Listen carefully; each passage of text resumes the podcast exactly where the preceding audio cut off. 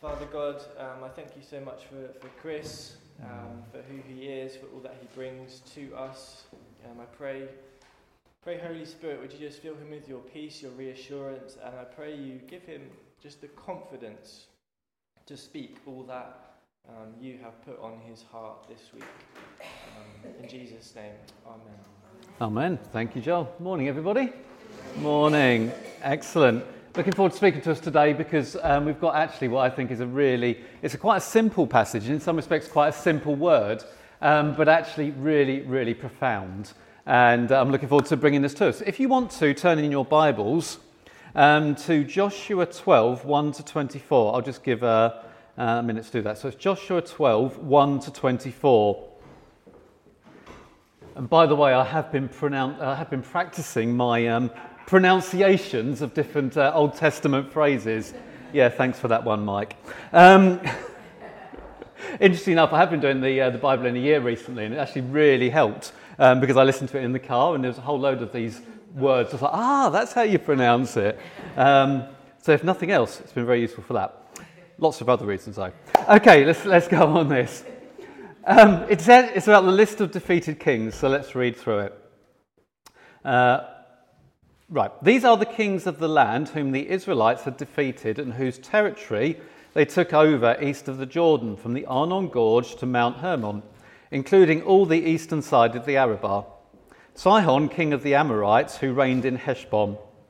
He ruled over the Aroer on the rim of the Arnon Gorge, from the middle of the gorge to the Jabbok River, which is the border of the Ammonites.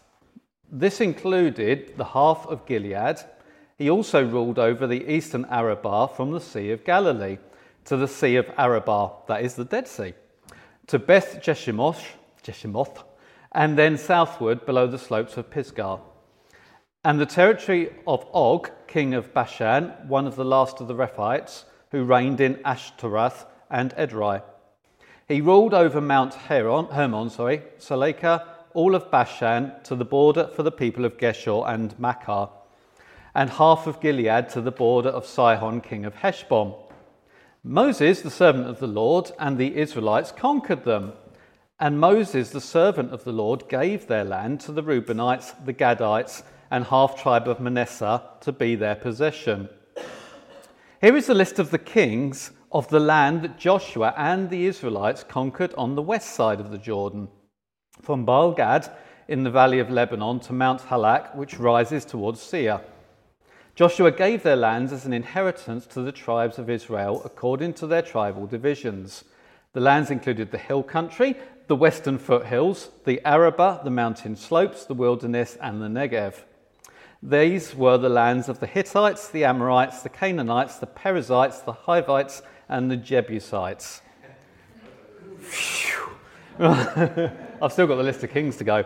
The king of Jericho, the king of Ai, the king of Jerusalem, the king of Hebron, the king of Jarmuth, the king of Lachish, the king of Eglon, the king of Gezer, the king of Debir, the king of Geder, the king of Hormah, the king of Arad, the king of Libnah, the king of Adullam, the king of Makkedah, the king of Bethel, the king of Tappuah, the king of Hepher, the king of Aphek, the king of Lasharon, the king of Madon, the king of Hazor, the king of Shimron Meron, the king of Akshaph, Akshaph, I think, the king of Taanach, the king of Megiddo, the king of Kadesh, the king of Jokneam in Carmel, the king of Dor, the king of Goyim in Gilgal, and the king of Tirzah.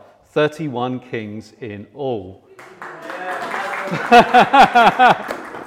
Don't ever do that to me again. Right. yeah.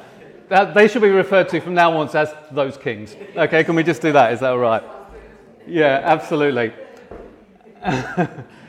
okay, so you get the idea, and this actually, I think, is a really, really exciting passage. And I've actually entitled it, Who Doesn't Want to Be a Champion? And actually, this is what the passage is all about. I think it's a really simple passage, but actually, really, really profound. Who doesn't want to be a champion? Who doesn't want to excel in whatever it is they do. Who doesn't want to be a success in their life? Does anyone here not want to be a success in what they do? I didn't think so. We all want to be good at what we do, whatever that is, whatever God's called us to do. And it's really important to see that in all aspects of life. I'm a really firm believer there's no such thing as secular and non secular. And when God says, I want you to be a champion, it's a champion in everything. It's a champion in your relationships, with your family, with what you do in church, with what you do in work, with what you do in volunteering. And even though it might be tempting to think about this as God seeing us as champions in the church, actually, He means everything. And what I'd really, really be encouraging you to do is to think about those circumstances in your life as I go through this. We actually say, actually, God, I want to be a champion in that situation. And it might be that uh, that's a relationship so, what I'm going to do is I'm going to talk about really, first of all, I'm going to look at the historical and biblical context of this passage. Then I'm going to think about why should we think like a champion and what does that actually mean. Then I'm going to get onto the bit about the importance of obedience. And then actually I'm going to talk about victory through struggles because I think it's really important to talk about that as well. So if we have a look at the historical and biblical context, it's really easy to see this just as a bit of a historical background as to what's going on. You could read the list if you can pronounce it. And you can go through and you can just say, okay, these things happened. Fine, that's a bit of historical information. But it's far deeper than that. There's actually a really, really strong message in this about God's faithfulness, but linked into that, the importance of obedience. And the two very, very much going hand in hand. It's worth mentioning that, first of all, these kings, in this sense, probably weren't kings as we would see. So, of course, we're coming up to the coronation, and you see sort of King Charles and, and everything he stands for, they're actually probably more likely to be tribal chiefs, essentially, in this context, and it's worth sort of picking that one out. Verse 1 to 6 covers those captured under Moses, and verse 7 to 24 actually captures those, um, those captured under Joshua. So, why is this important? Why is it really good that we're looking at this today? Essentially, it's all about proving a really simple central message of our faith. As we are obedient, God seeks to bless us. It's, it's a central thing in what we do. As we're obedient to God, He seeks to bless us. Done. See you later. Um, but, it is, but it is, and I'm going to expand on that a little bit, but it is actually that simple. And I thought it was brilliant what Robin just brought about, you know, Jesus saves. Actually, this is so true. That's about thinking like a champion. But there are a few examples in the Bible where people have turned to God and it's gone right, and there's a, few, a lot of examples where people have turned away from God and it's gone really, really wrong. So, if I want to turn, first of all, I'm going to look at uh, the book of Exodus. We all know the book of Exodus and everything that goes on in there. And I'm going to mention um, 14, verse 13 to 14. And this is where people had very much faithfully been following God and been obedient.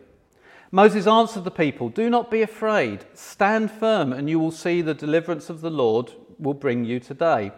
The Egyptians you see today, you will never see again. The Lord will fight for you. You need only be still. And of course, we know that moved into the parting of the sea and all that kind of thing. That, in that circumstance, they were obedient to God, and God gave them massive, massive blessing. However, there can be times where people turn from the Lord and it doesn't go right.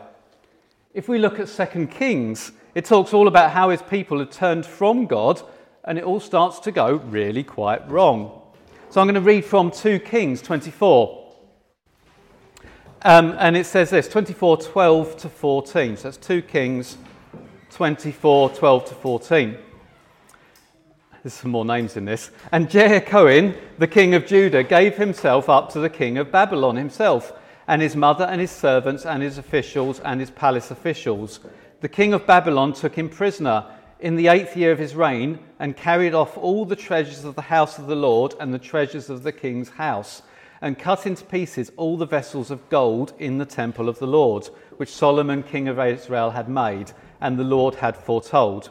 He carried away all of Jerusalem and all of the officials and all of the mighty men of valor, 10,000 captives, and all the craftsmen and the smiths. None remained except the poorest people of the land.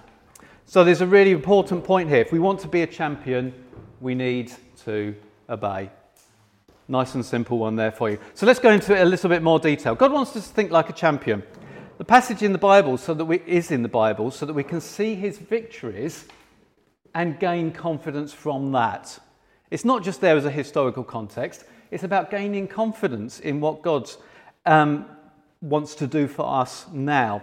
Now, I'm really interested um, in my line of work. For those who don't know me, I work as a head teacher. Um, and I'm really interested in theories of leadership and change management and those kinds of principles. And what's really, really interesting is when I read this and I look at these theories of what is good leadership, time and time and time again, I see godly principles. And I see actually you could almost put biblical verses next to a lot of what you see in non Christian books in terms of effective leadership. But what's also been my, my reflection in this is actually it's an imitation of a godly principle. And I'm going to come back to that. It's almost like God sets this principle here, and the world tries to imitate it without faith. But actually, the root of that principle is really, really godly. And um, Catherine and I are very excited at the moment. And the reason we're very, very excited is because we've got tickets to the World Snooker next year. And we, we love watching snooker. You can pray for us later if you wish. Okay. um, but interesting enough, I was watching the snooker um, yesterday, um, and when I was sort of finishing putting this together, and there was a guy called Mark Allen playing. Does anyone else watch snooker here, or are we the only sad ones? Oh, okay, some of us maybe. Right. There's a guy called Mark Allen there, and he's a really, really good snooker player, but he was slightly losing. Um, and he, he, you, he went back to his, his chair, he just lost a point or whatever, and he sat down, he closed his eyes, and he started breathing deeply. And the commentators said actually his coach has just been telling him a principle of imagining yourself lifting that trophy, potting the last ball to win the match, and you sit there and you imagine yourself doing that. And his coach had given him that principle. And I know that often athletics coaches will say that when you're running athletics, when they're, when they're crouching down at the beginning of the line, they're actually imagining themselves crossing the winning line first. They're not thinking about the race, they're thinking about themselves crossing that winning line. And there's a real sort of, if you want to call it worldly, principle there, which you could call the power of positive thinking, the power of thinking yourself into a situation. But I believe that actually that's very much a godly principle which is based on actually as Christians, we put our faith in our, who we are in God. And it's kind of a, a pale worldly imitation of the godly principle of thinking about what God does for us and who we are in God and fixing our minds on that. Does that make sense? And it is about saying, actually, we fix our eyes on what God does for us and what God can do for us. Thinking like a champion is about thinking about the victory of who we are in Him. And that's what I wanted to talk a little bit about. So I'm going to look at Hebrews 10 34 to 36. So, Hebrews 10 34 to 36. You suffered along with those in prison and joyfully accepted the confiscation of your property because you knew that you yourselves had better and lasting possessions. So don't throw away your confidence, it will be richly rewarded. You need to persevere so that when you have done the will of God, you will receive what is promised. And what you've got people here is they're sitting in, they're sitting in prison they're in a terrible situation, but what are they fixing on? They're fixing on their confidence in God. They're fixing on the finishing line. They're fixing on what they've got in God. And they're thinking like a champion rather than necessarily thinking about the situation they're in. Jeremiah 17 7, it says, New International Version, but blessed is the one who trusts in the Lord, whose confidence is in him. And actually, this list is here is about saying, actually, I want you to fix your mind on the victories that I've won and the victories that I can win for you. God expects us to have confidence in Him, to think like a champion in Him, to imagine ourselves crossing that winning line. And if we're honest, when we face a battle or a problem, do we look at our feet or do we look at God's victory? When you're facing a problem, how many of us look at our problems as compared to looking at God? Um, me? Yeah? Actually, all the time, oh no, what am I going to do here? How's that going to work? Actually, what God's saying to us in this is look at my victories. Look at what I can do in this situation. I want you to think like a winner and how that can move forward. Um, I wanted to give an example actually just from my work. When I first started as a head teacher, which I can't believe is almost nine years ago now, um, I was facing a whole load of situations which I was really, really quite worried about. And, and I'd lay awake at night and, and think, how am I going to deal with this? How am I going to deal with that? And, and then eventually I'd get around and think, oh, I should pray about this. That'd be a good idea. Um, and, I, and I would pray. And, and then I'd get into that situation and God would come through. and it would resolve. And I can think of some almost miraculous situations. I've sat in really difficult meetings and I've just felt God say, say this, and boom, the situation is resolved. And then actually, what's happened as time's gone on, I've faced similar situations and I thought, oh, what am I going to do? What am I going to do? And I just feel God say, have I not solved this before? Have I not been there before? Have trust in my victory in these situations. And that's what essentially is happening in this Bible. God is saying, Look, I had victory here, here, here, and here. And this is, this is what I want you to have faith in. How much do we daily thank God for our victories? I think that's really, really important. I try, I keep forgetting it, but I try sometimes when I'm going to work to think of sort of three or four things. I'm going to thank God for things that He's done, because actually fixing our mindset on the good things that He's done for us is really, really important. Do we meditate on how we're going to do that? Also, a little bit of a challenge as well. And, and don't, please don't, this is not meant to be a criticism in any way, but I think there's sometimes two types of prayers. There's sometimes, Lord, help me with this situation, or Lord, I believe we can have victory in this situation, bring it about. And it's just two very slightly different ways of looking at things and saying, actually, I have a confidence in your victory here, God. Let's pray that into being. You know, as compared to uh, uh, uh, looking at the negative side. So, um, I wanted to bring a few thoughts there. I mean, for example, we're a small congregation at the moment, relatively speaking. And actually, I was really, really challenged last week. Audrey, Audrey's work was absolutely brilliant. Audrey, um, obviously not here today, she said something about basically taking this to the next level as a church, for us wanting to move to the next level. Now, at the time, I very much took that in the context of praying the next level, taking our worship to the next level, taking our prayer to the next level absolutely right. But as I was preparing this, I was thinking, actually, do we have a confidence that God can take our church to the next level? Actually, we're a church of 2040, sort of ish now. Actually, do we have a confidence that God can take us to 200, take us to the next level? And He did it with Medway Family Church. Um, I mean, I'm just thinking, actually, Julian, obviously, an elder here in the room. And when was it we changed from Medway to Cornerstone? I couldn't remember, about 2012? 11, 12, something like that. So our church changed from Medway Family Church, we went through a sort of revisioning process um, into Cornerstone City Church. We moved out of our old Jasper Centre building, we moved into Mid Kent. And at the time, we were a church of probably about 70 or 80 when Catherine and I joined back in 1743, um, whatever it was, 2001. Um, it was a church really of only about 25. And, uh, but at that time, we were doing, I'm, I'm one of the trustees, and we were doing some sort of revisioning.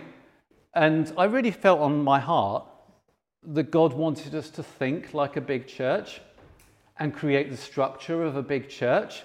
And we did a whole load of that and essentially said, no, we're not going to think like a small church, we're going to think like a big church. And we did that. And, and hey ho, I mean, how many is it now? About 400 in total, I think, isn't it? Um, God wants us to have confidence in where He can go. Another example, Catherine and I run a, a youth group on a Wednesday where we live over in Stalisfield, away away.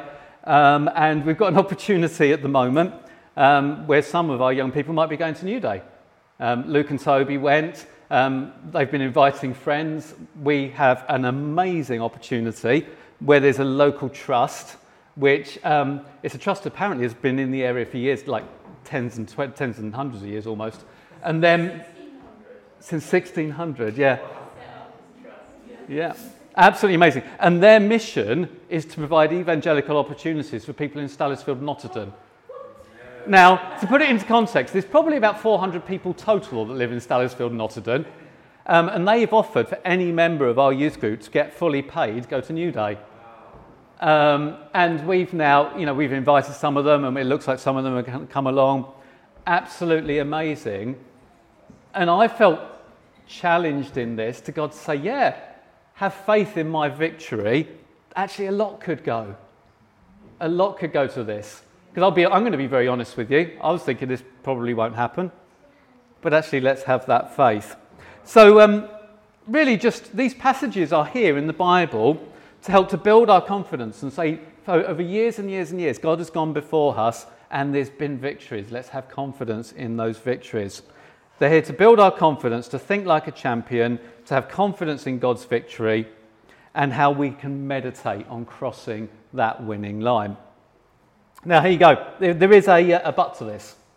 You can think like a champion all you like. But actually, the other part of this is God's people were obedient. God's people were obedient. And I want to spend a little bit of time looking at that. It's only part of the passage, really, the, the, the Think Like a Champion. It's obeying God's word.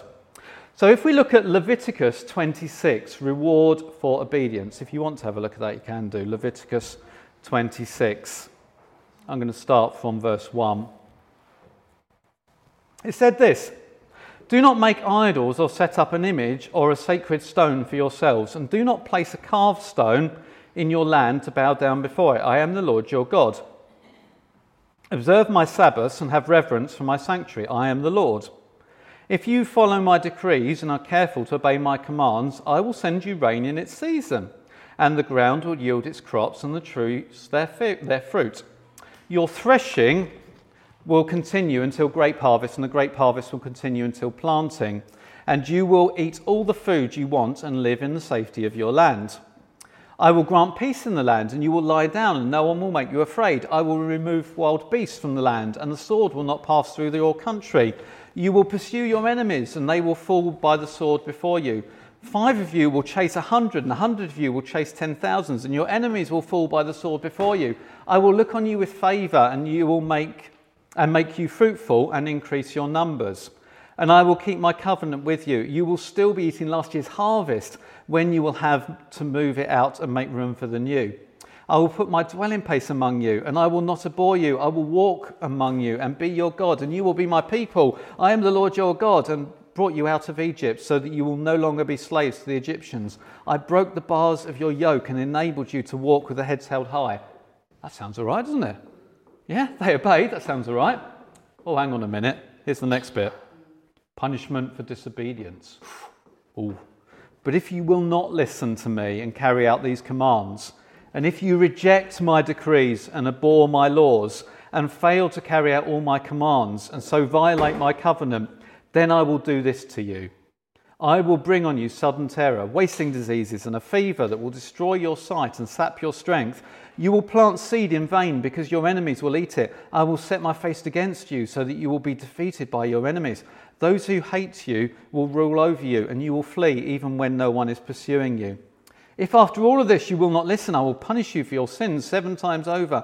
I will break down your stubborn pride and make the sky above you like iron and the ground beneath you like bronze. Your strength will be spent in vain because your soil will not yield its crops, nor will the trees of your land yield their fruit. Ouch. That's an ouch.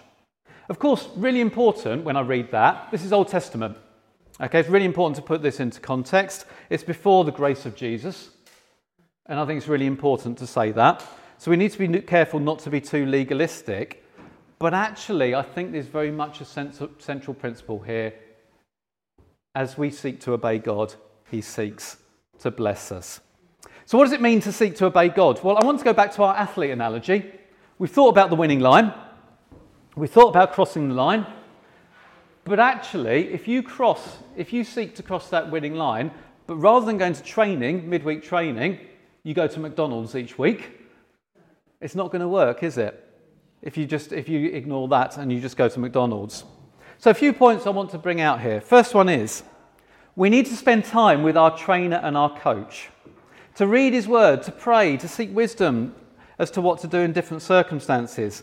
As we draw close to God, we take on his mindset, his wisdom to do what he sees in, uh, to do in victory. As the athlete spends time with his coach, he improves his technique. But actually, the bit that really struck me when I was preparing this is actually God wants us to spend time with Him in obedience because actually He loves us and wants to spend time with us. And that's what it's about. He wants us to spend time with us. The next part there is we need to be disciplined to do what it says in the Bible.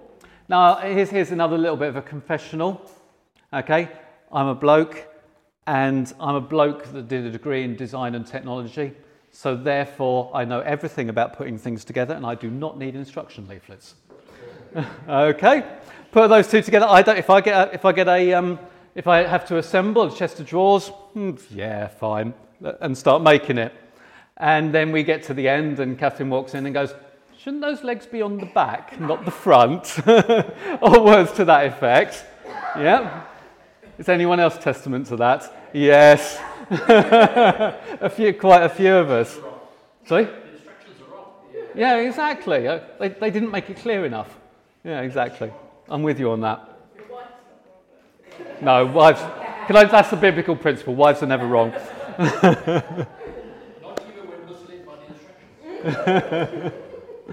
Absolutely.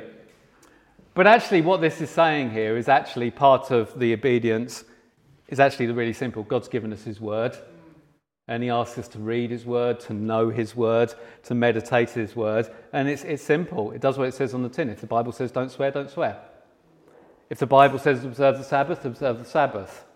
And interestingly, what I was thinking about prepping this was when, um, when you read stories and you hear stories about big revivals that happened, they didn't necessarily happen because people sought revival. Quite often, the stories you hear is because revivals happened because people sought holiness.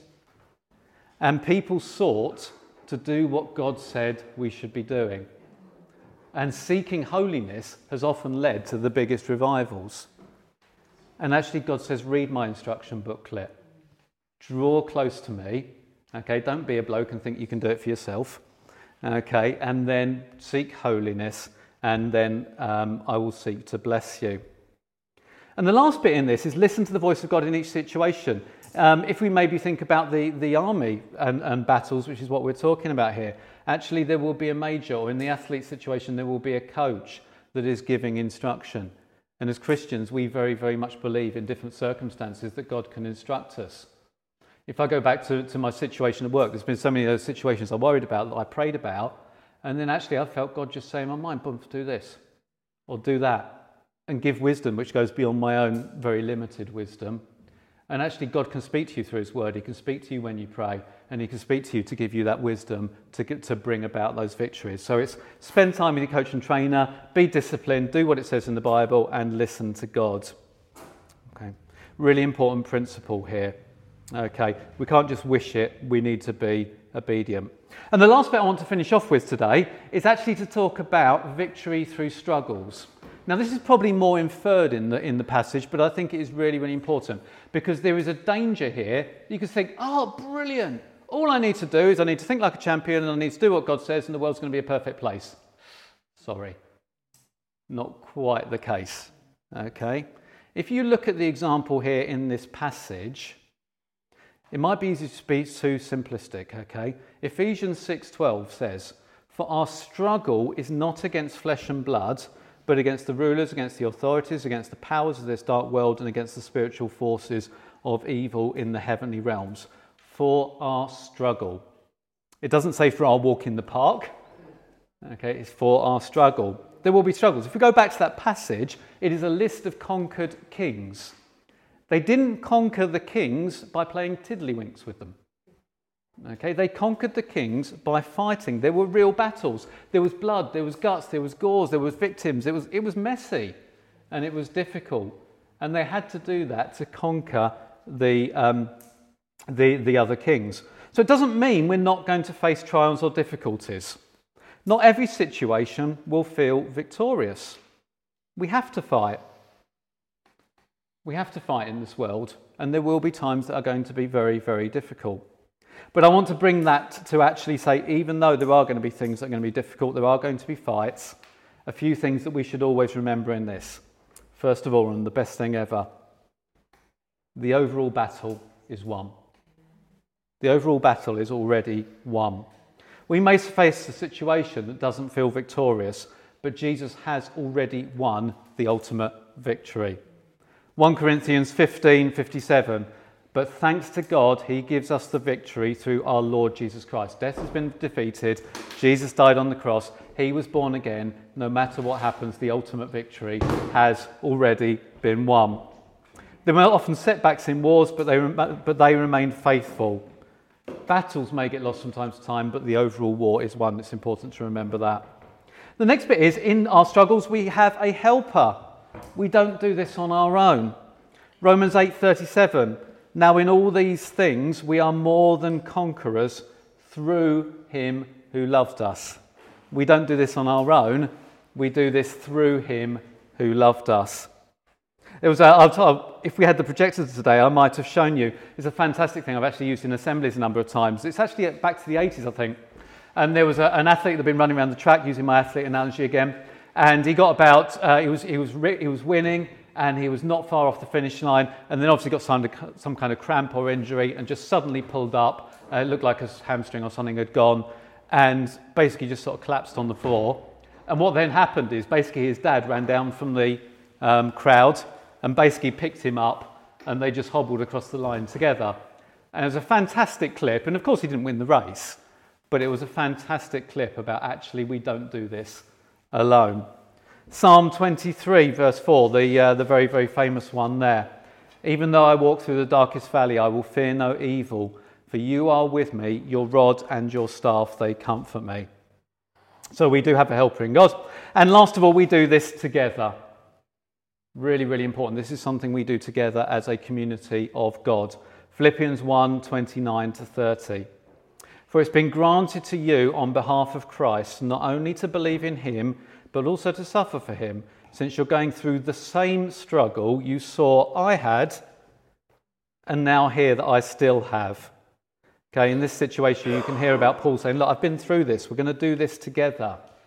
And actually, as a church community together, we do this together and we support each other. And it's great. I know this happens loads, that when people are going through difficulty, we support each other in this church. And that's really, really important. So I'm going to finish here and I'm just going to go back and remind us two key themes. Let's think like a champion. Okay, we are victorious through Him. Let's remember that actually the victory comes through obedience and actually doing what it says on the tin. But actually, that doesn't mean it's going to be easy. There are going to be struggles, but Jesus has won the ultimate victory. And uh, amen. Should we have an amen for that? He has won the ultimate victory. Excellent. So, what I'm going to do, I'm going to, um, I suggest that what we do is just take a few minutes, actually, just close our eyes and just think about this and say, Look, Lord, what are you saying to me in this? And then opportunity to pray out. But the few things I'd like us just to um, meditate on as we, as we think for a few minutes. Are there any situations where God would encourage you to think like a champion through Him, to believe in His victory? Going back to Audrey's word last week, what does moving up to the next level mean for you? What is that victory that God wants you to have this week, next week, going forward? Are there any areas where you feel God would say to you, I want to bring victory, but actually I need your obedience first?